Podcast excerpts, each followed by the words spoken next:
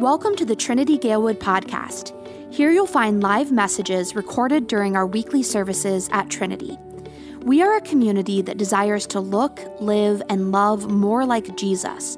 We're located at 1701 North Narragansett in Chicago and meet every Sunday morning at 10:30 a.m. We hope you enjoy this episode of the Trinity Galewood podcast.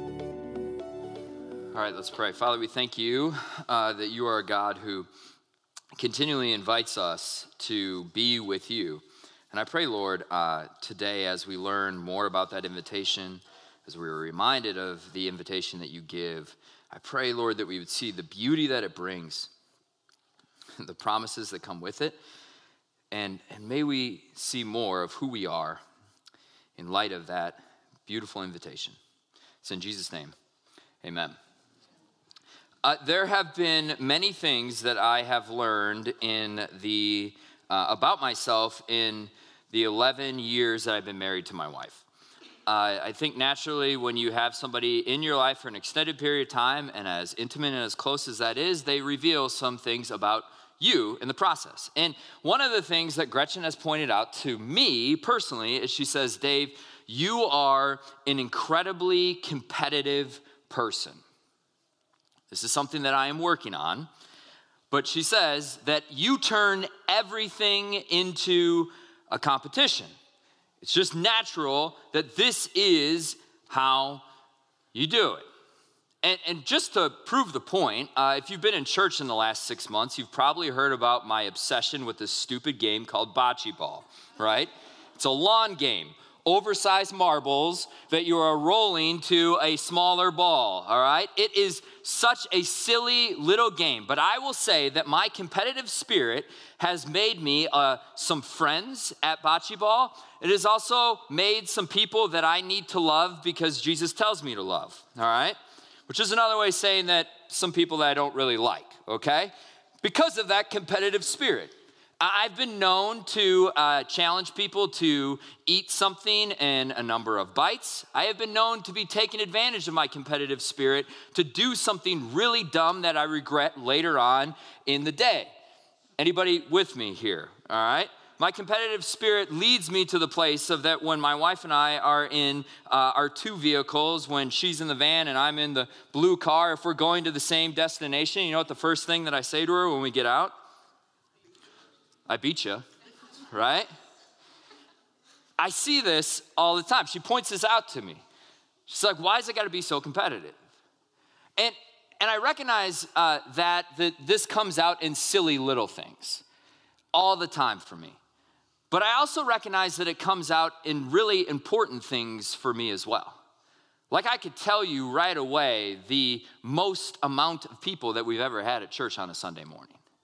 I could also right away tell you the least amount of church that we've had on a Sunday morning as well. This competitive nature comes out in me all the time in things that matter and in things that don't matter. And for some reason in my life, I have this thought that if there isn't a winner and a loser, then it really doesn't have a whole lot of value.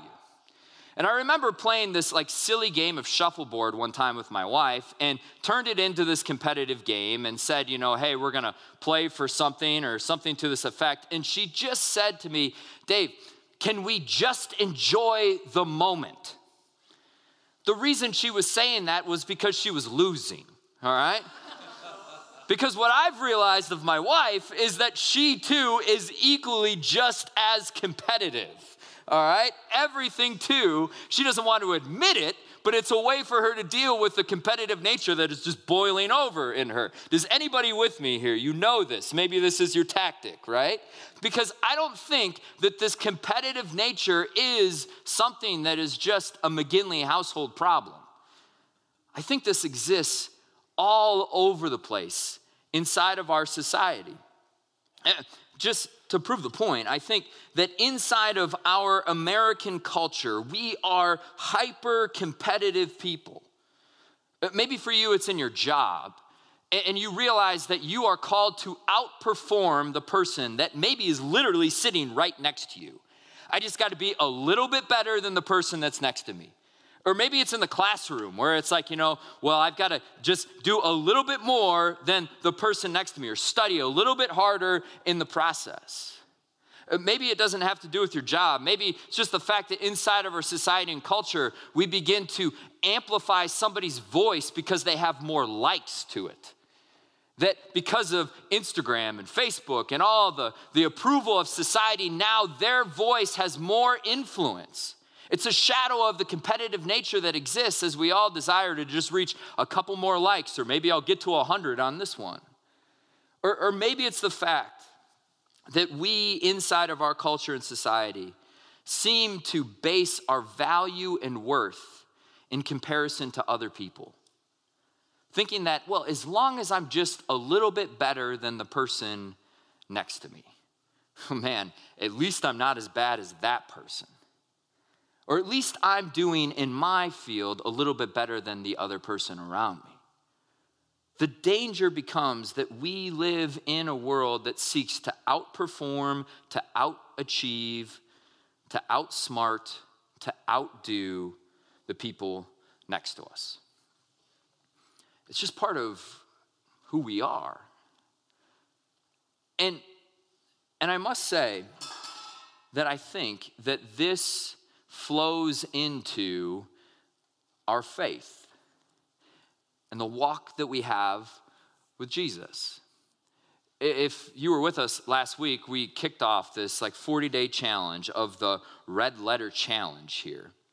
And, and in that, we are talking about these disciplines, these principles of what it looks like to look, live, and love more like Jesus. But when you see red letter challenge, you automatically might think, well, this has got to be a competition. I mean, challenge is in the word. Like, like I'm gonna outbeat the other people around me and I'm gonna outdo everybody else around me. And, and when we bring this kind of process, this kind of thought into what the red letter challenge really is, I think we miss out on the first and most important part of this challenge, which is why this week is so important. We're talking about this concept of being. See, before Jesus invites you to do anything, he invites you into a relationship, one where he wants you to know who you are. There's really uh, two types of religions that exist in, in the world, if I were to boil it down. The first type of religion says this that what you do leads to who you are. Essentially, meaning that uh, life is like this cosmic scale, and if there's good and bad, as long as I do a little bit more good and it outweighs the bad, then therefore the result is that I am good. And if it's the opposite, then, then I am bad. And the thought is that I need to outperform, I need to outdo, I need to please this God or the gods by the actions that I do and all kinds of things. Because what I do reveals who I am. But there's another kind or type of religion that, that I think is really important for us to lean into, which says this who you are leads to what you do. Recognizing who you are first then leads ultimately the direction in which you go.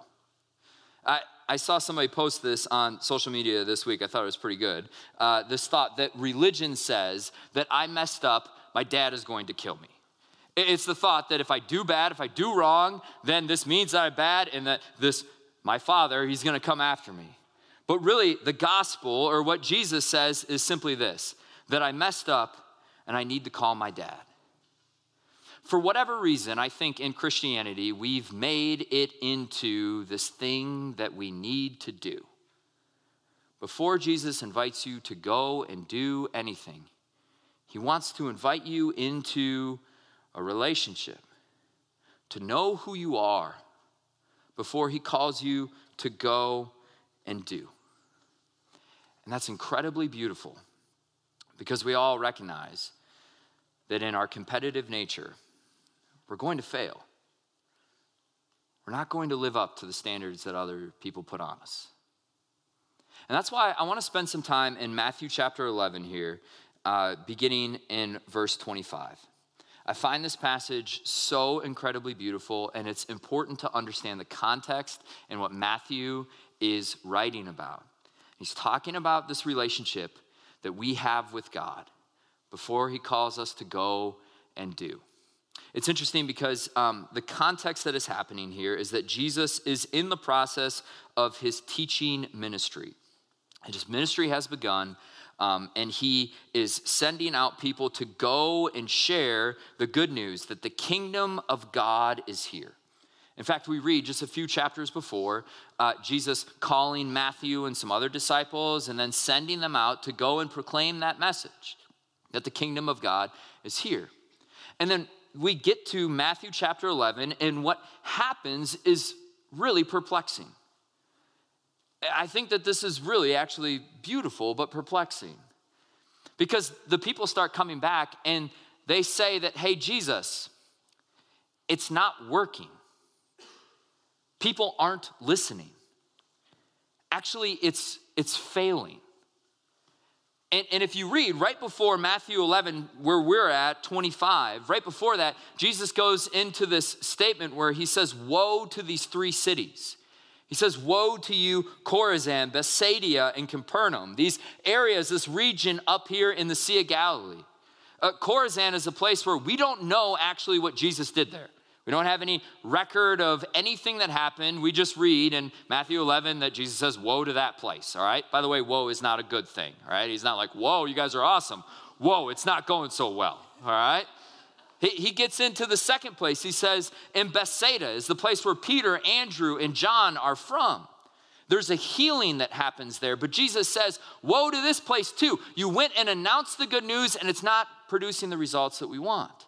And Capernaum actually is a popular place during the teaching and time of Jesus, place where we read of many healings and miracles and all kinds of things that were happening. But Jesus says, Woe to this place. And it's fascinating because the people come and they say, Why is this not working? It seems like we're failing. It seems like things aren't going as planned. And, and, for whatever reason, inside of religion, inside of faith, we have equated that if something is done by the hand of God, it produces good results. You know what I'm saying? We've bought into this lie thinking that if I'm doing God's will, if I'm doing things perfectly, then that means that it's going to be of perfect benefit and blessing for me. But that's not always the case of how it works. And I can point to you to Matthew chapter 11 because Jesus says this isn't going how necessarily the people wanted it to go.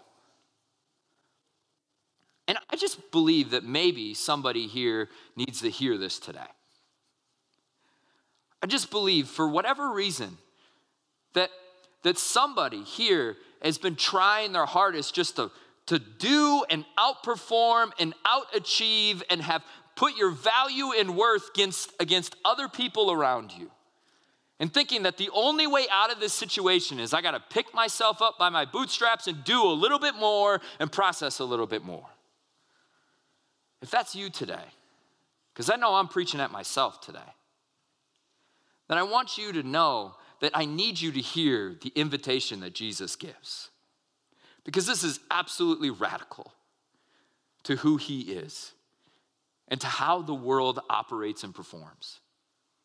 See, in the midst of this time, Jesus has his disciples here in Matthew chapter 11. And, and he invites them to this beautiful relationship. And it's one that he doesn't say, now we need to go back to Chorazin. We need to go back to Bethsaida and back to Capernaum. And if you would have done X, Y, Z, then A, B, C would have happened, and all of these things. Instead, Jesus changes the conversation to a relationship that he has with his disciples. He talks about the relationship that he has with them. In the midst of failure, Jesus reminds them of the relationship. And he says this in Matthew 25 through 27. Jesus declared, I thank you, Father, Lord of heaven and earth, that you have hidden these things from the wise and the understanding and revealed them to little children. Yes, Father, for such was your gracious will. All things have been handed over to me by my Father, and no one knows the Son except the Father, and no one knows the Father except the Son, and anyone to whom the Son chooses to reveal him. And maybe right now you're thinking, I was looking for something a little bit different. seems a little bit confusing, all right? What are you talking about here, Jesus? I, I want you to understand where, where Jesus begins as he's talking about this relationship. He begins in this fact of how God is working through him, and he uses this image of a family. He says, I need you to be reminded that I need you to trust me in this. Little children, as a child who listens to the parent and the things that they have to say.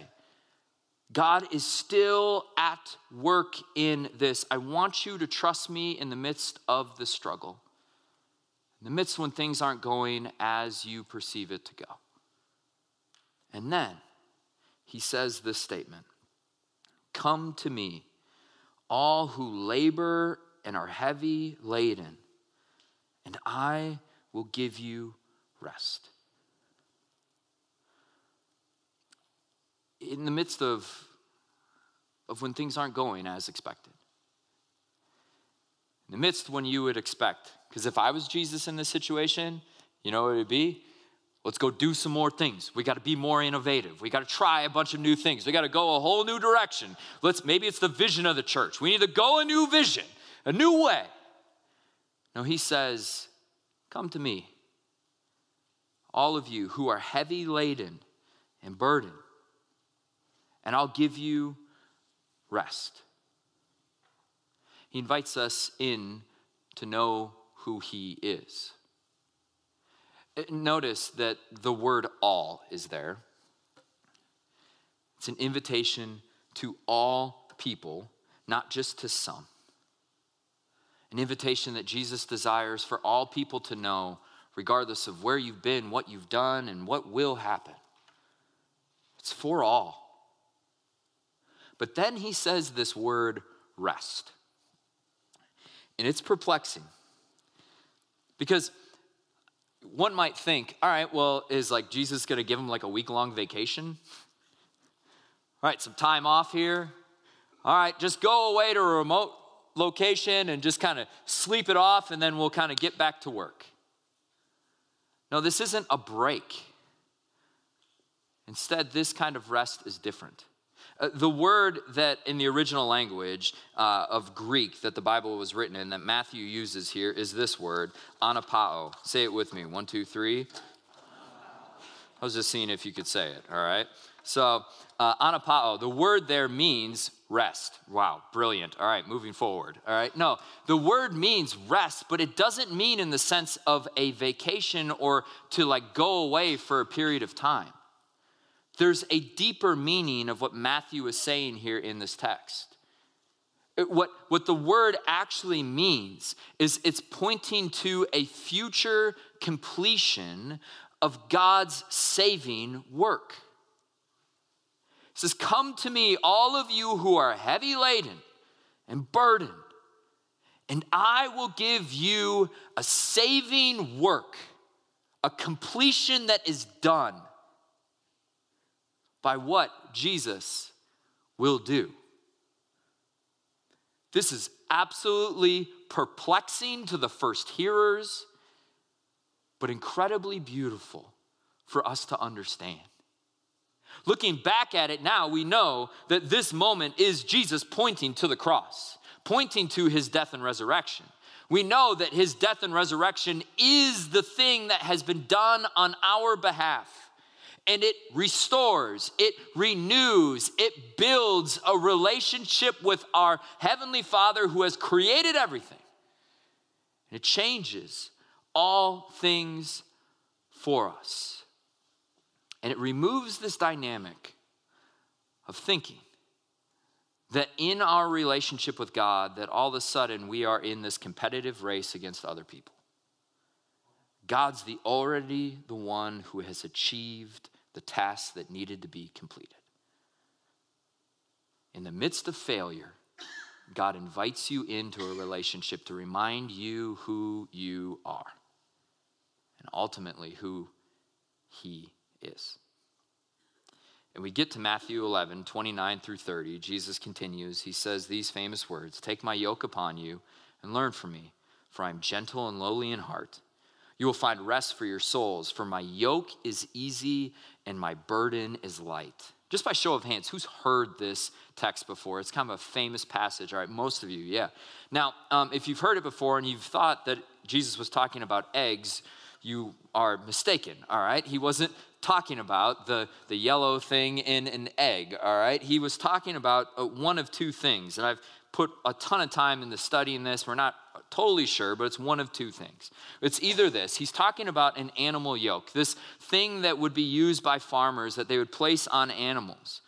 And so, what he's saying here is that you are now yoked with me, Jesus' head on one side, I didn't Photoshop it in there, and your head on the other, all right? That you are going in this direction, and the work that you are doing is now different. You're not on your own on this.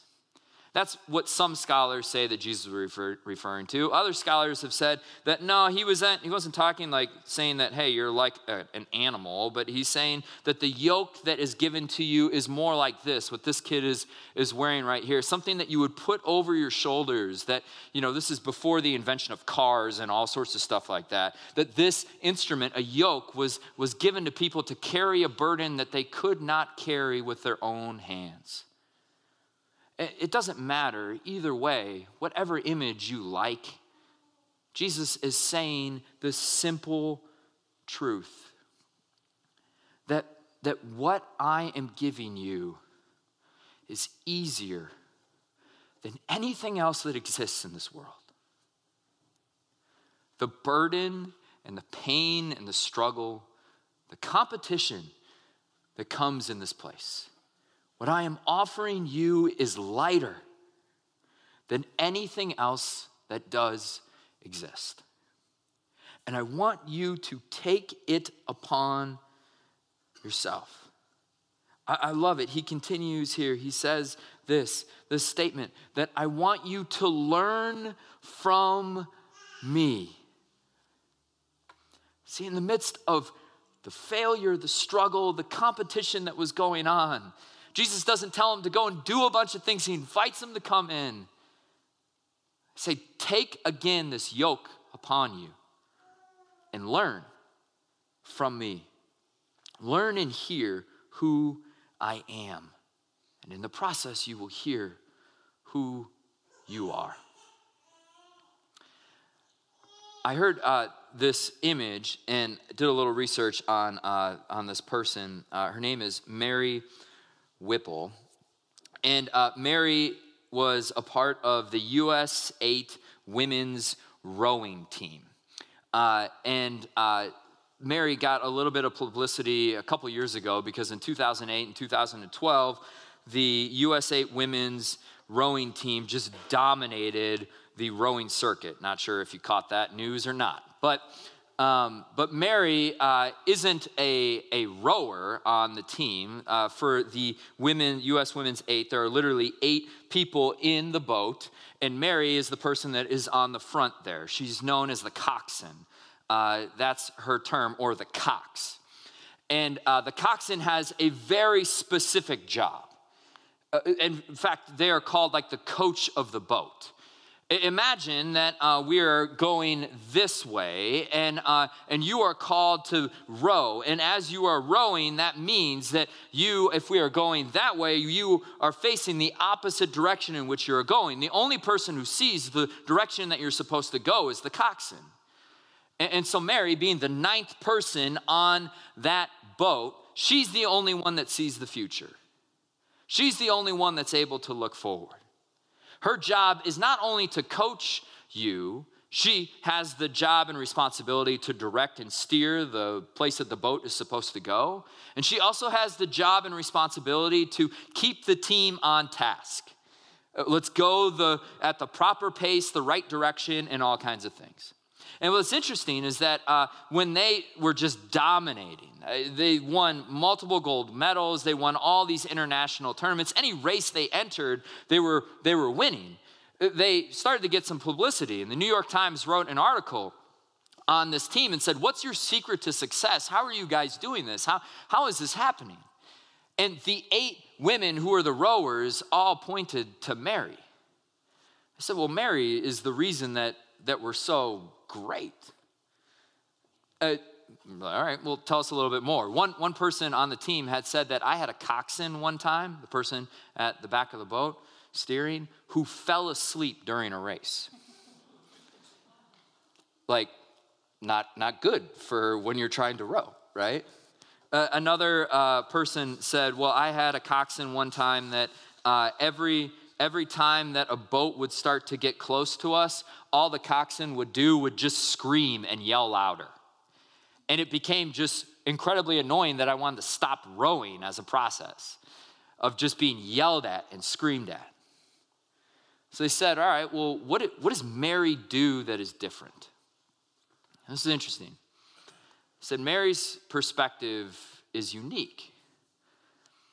Because what she does is before the race, she would gather her team, that US Women's 8 team, bring them into a room, typically a dark room, and before the race would ever begin, she would walk through the race as to how it was supposed to go.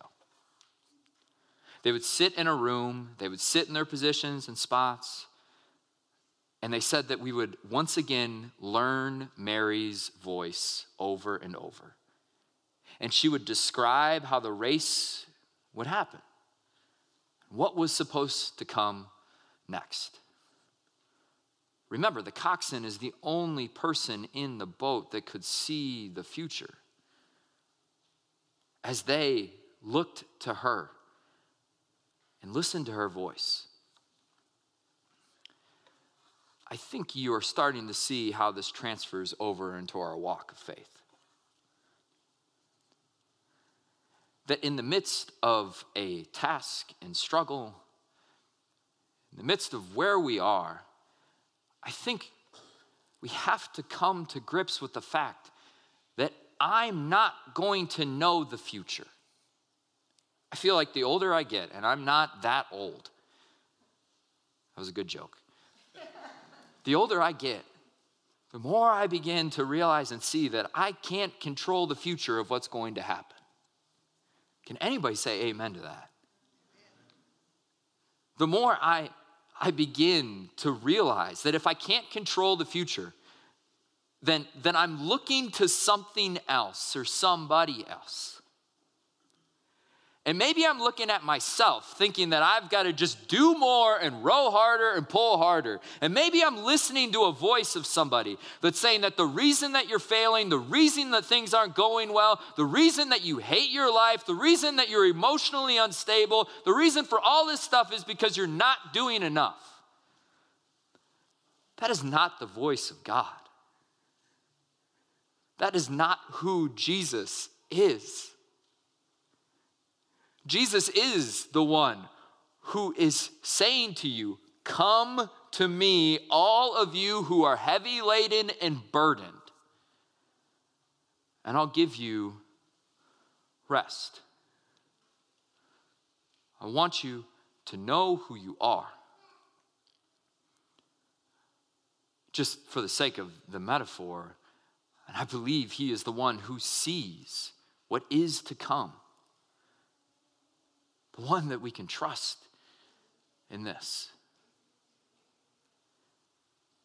And so, this week in our red letter challenge is all about this principle of learning how to be. That in the midst of a 40 day challenge, we're going to begin with learning how to be, which is another way to say you're going to learn who you are. And the way that we learn who we are is using these things called spiritual disciplines. They're things that have been in the church for a long time. This week, over the next seven days, you're going to be challenged to like read your Bible. You're going to be challenged to find some time for prayer. You're going to be challenged to to rest in God, to go for a walk and just either don't listen to music or listen to some, some worship music. By the way, if you go to Spotify, we've got Trinity Galewood playlist that you can listen to, all right? You're going to be challenged to take a Sabbath, to remove something from your life so that you can intentionally put something in. And you're going to be challenged just to celebrate.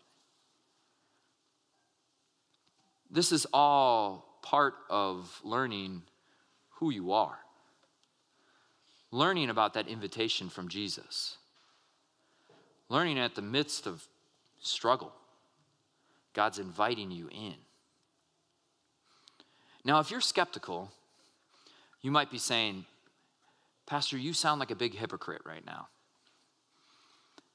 Because you just told me that the first step in knowing Jesus means that you don't do anything.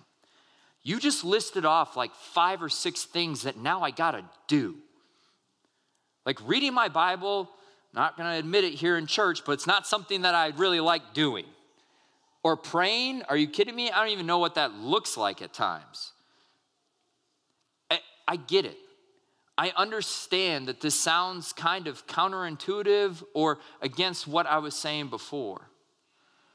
But I want you to understand this that the disciplines that Jesus gives us to learn who we are isn't a matter of earning God's love. It isn't a matter of learning how to outweigh the bad in our lives with good. It is a discipline that changes our intention and reminds us of the freedom, the yoke that God brings upon us, the rest, the anapau, the rest that Jesus is offering, especially in the midst of burden and labor. I pray for the next week that our viewpoint and our challenge would lead us into learning more about who we are and not seeing it as another thing that has to be done to achieve God's love. It's already been taken care of by what He's done for you. Now let's rest and be in Him. Let's pray. Father, we thank you that you are a God who brings completion, who promises to bring rest. That seems strange in our competitive world where we are constantly weighing ourselves against other people, trying to outperform, outdo, always thinking that that's what brings the best result. Lord, I'm blown away by your grace. I'm blown away by how you seem to just do some things backwards at times. I pray, Lord, that that would be perplexing enough to us that we would lean into it. And that we would just seek to know more of you so that we would learn more of ourselves and learn more about the promise that you bring, which is rest rest right now and for eternity. It's in Jesus' name. Amen.